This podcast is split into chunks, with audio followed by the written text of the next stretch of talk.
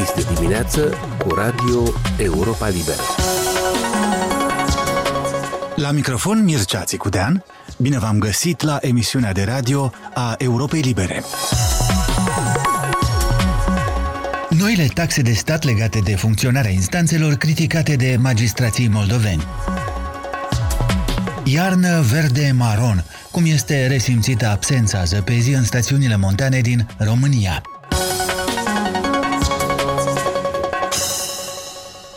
Republica Moldova vor fi introduse noi taxe de stat, inclusiv plăți pentru citarea martorilor în instanță sau pentru amânarea ședințelor de judecată.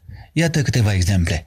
Se va introduce o taxă de 200 de lei, o taxă specială pentru toate adresările în judecată.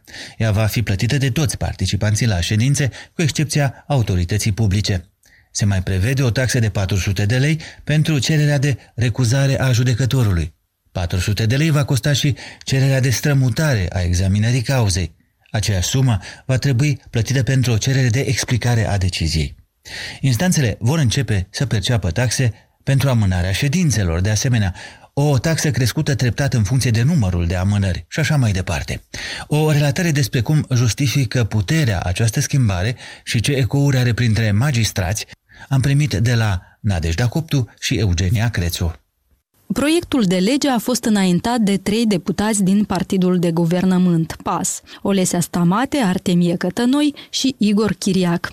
În nota informativă a documentului se arată că taxele sunt necesare pentru a acoperi costurile de asigurare a logisticii în instanțele de judecată. De la tribuna Parlamentului, Olesea Stamate a spus că unele taxe vor fi majorate inclusiv pentru a motiva oamenii să-și rezolve litigiile pe cale extrajudiciară. Taxa de stat pentru anumite tipuri de cerere în instanță a fost majorată, anume cu scopul ca persoanele care se află în fața unui litigiu, care poate fi soluționat mai simplu și mai rapid pe cale extrajudiciară, să fie mai motivați să o facă. Legea în vigoare acum prevede un plafon pentru taxa de stat din litigiile cu caracter patrimonial patrimonial. În noul proiect, aceste limite sunt excluse, fiind prevăzute formule de calcul a taxei în funcție de suma litigiului. Olesea Stamate a calificat drept un pas important excluderea plafonului pentru litigiile patrimoniale. Potrivit ei, acest plafon fusese introdus în lege înainte ca prin Republica Moldova să fie spălate 20 de miliarde de dolari prin schema la undromat. Dacă acest plafon nu ar fi existat, a menționat deputata, atunci cel puțin bugetul de stat ar fi obținut cel puțin 600 de milioane de dolari dar poate și peste un miliard de dolari drept taxă de stat, dacă nu ar fi fost plafonată taxa de stat în 2010.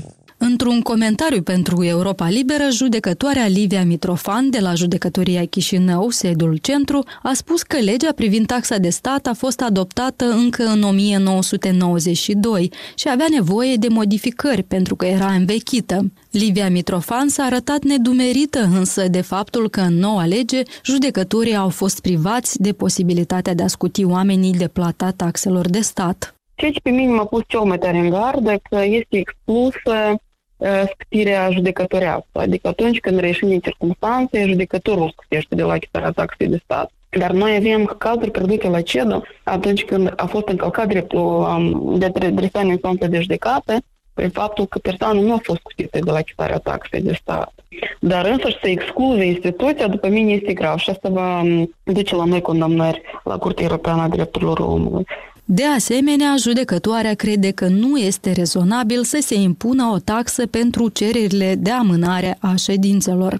Ea privește sceptic și introducerea taxei pentru recuzarea judecătorului. Ține de impunerea taxelor de stat la cererile de amânare, la cererile de recuzare, Bine, depune cerere de recuzare din ședința de judecată. Cauza trebuie transmisă altă judecător. Ce se întâmplă dacă nu se achipă această taxă de stat? Și dacă este temei de recuzare, dar judecătorul se respinge pe motiv că nu a fost achitată taxa de stat, Uniunea Avocaților din Moldova a cerut instituirea unui moratoriu asupra adoptării proiectului de lege.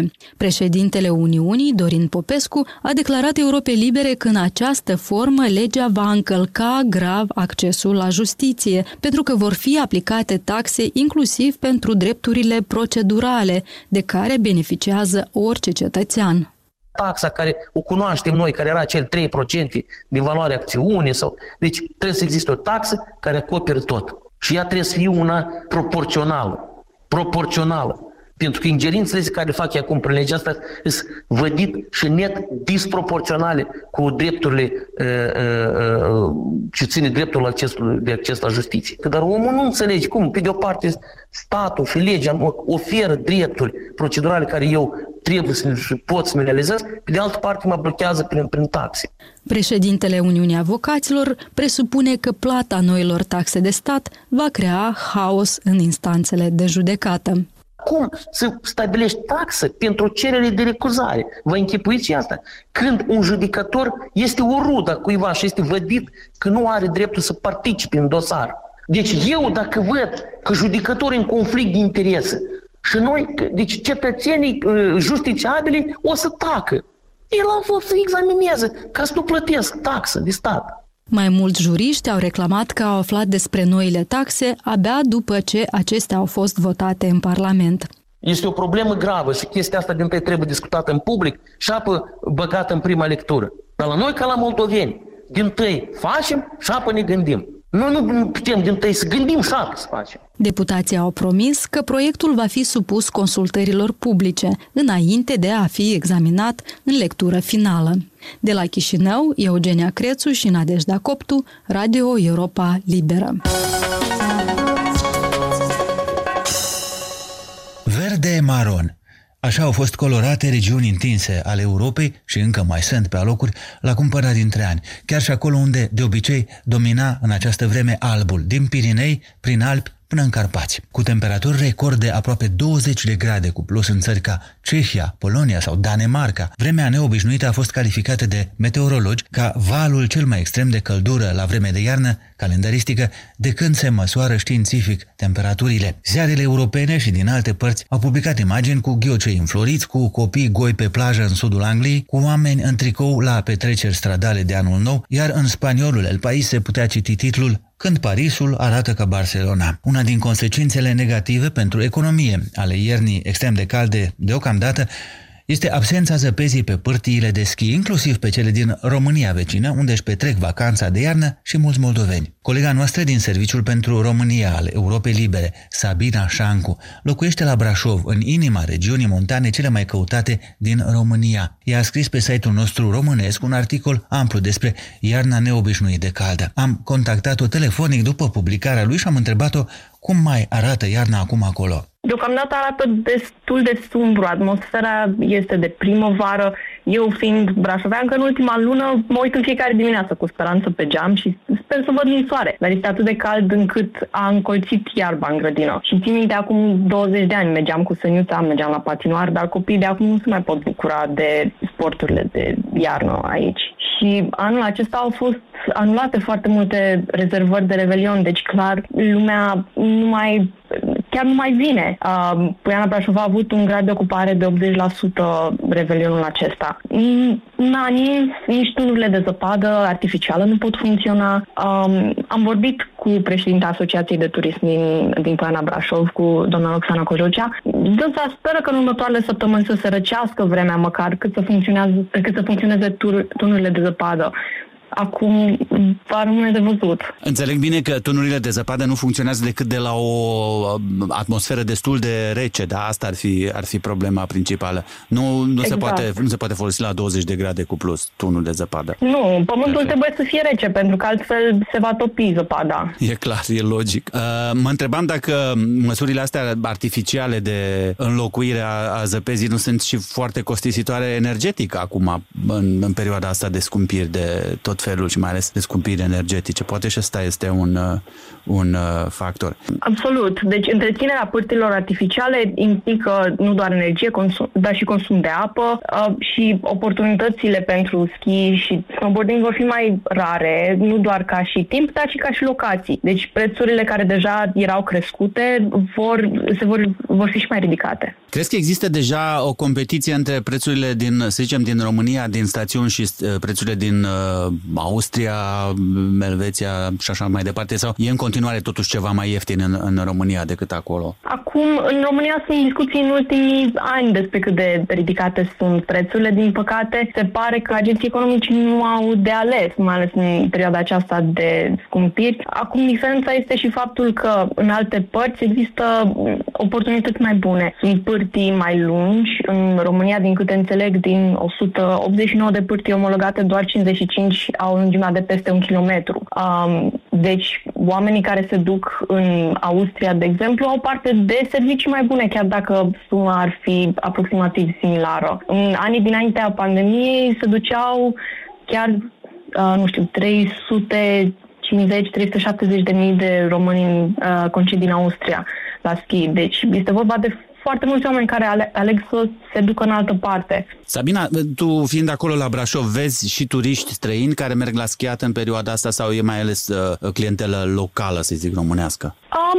Um, absolut. Și chiar îmi pare rău de străinii care, din păcate, nu au nimic altceva de făcut. Chiar ieri eram în Pana Brașov um, și trecând pe lângă oameni am auzit destul de mulți oameni vorbind engleză, spaniolă, alte limbi, care, din păcate, nu aveau nimic altceva de făcut decât să se plimbe. Nu sunt activități de care pot înlocui cât de cât interesant uh, schiatul. Bănuiesc că drumeții um, sau... Sunt, există, da, drumeții diverse. Există și un centru de agrement uh, în care pot practica diverse sporturi, ori de interior, ori de vară, dar, evident, lumea a venit aici pentru sporturi de iarnă și, din păcate... Când vii la schi, mai, e mai bine să mergi la schi decât să te bălăcești în bazin, de exemplu, înțeleg, sau exact. în saună. Ok, am înțeles. Mai voiam să te întreb ceva. În uh, materialul tău pentru Europa Liberă România, am văzut, ai stat de vorbă cu, cu specialiști, în, cu meteorologi. Uh, este, asta este încălzirea climaterică sau, uh, sau ce este, de fapt? Desigur, deci nu e un fenomen izolat. Chiar dacă singura constantă a climei de-a lungul milioanelor de ani a fost schimbarea, niciodată nu a fost atât de bruscă ca acum și este din vina noastră. Deci de la începutul Revoluției Industriale în secolul XVIII, din cauza emisiilor de gaze, planeta noastră s-a încălzit în general cu un grad, un grad și jumătate, iar în unele zone e vorba de chiar și mai multe grade. E periculos chiar și în regiuni ca Siberia, unde se înregistrează temperaturi de 37-38 de grade vara câteodată și permafrostul se topește, liberează metan în atmosferă, care contribuie și mai mult la încălzirea globală. E un pericol enorm. Sabina, revenind acum în uh, Carpați și la discuțiile tale cu specialiștii, cu meteorologii, sigur că e neplăcut că nu putem uh, schia când vrem, uh, dar probabil pentru noi și pentru natură o problemă, sunt probleme mult mai mari. Încălzirea globală afectează, climaterică afectează probabil și altfel Carpații. Ce ți-au spus meteorologii? Absolut. Aici,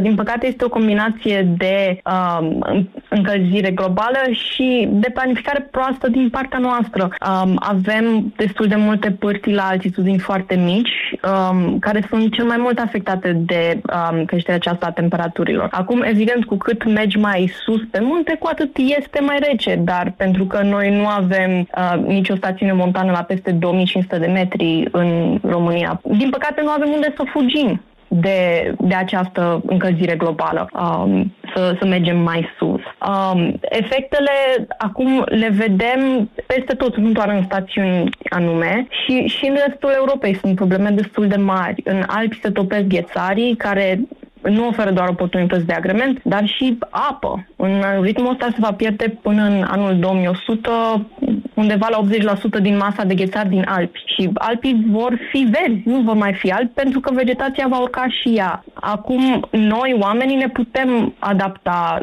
um, pentru că avem la dispoziție diverse tehnologii care să ne ajute, dar alte specii care locuiesc în munți, precum ursul, nu au de ales.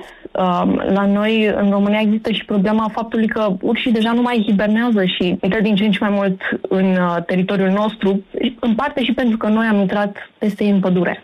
A fost Sabina Șancu de la Serviciul pentru România al Europei Libere într-un interviu realizat miercuri.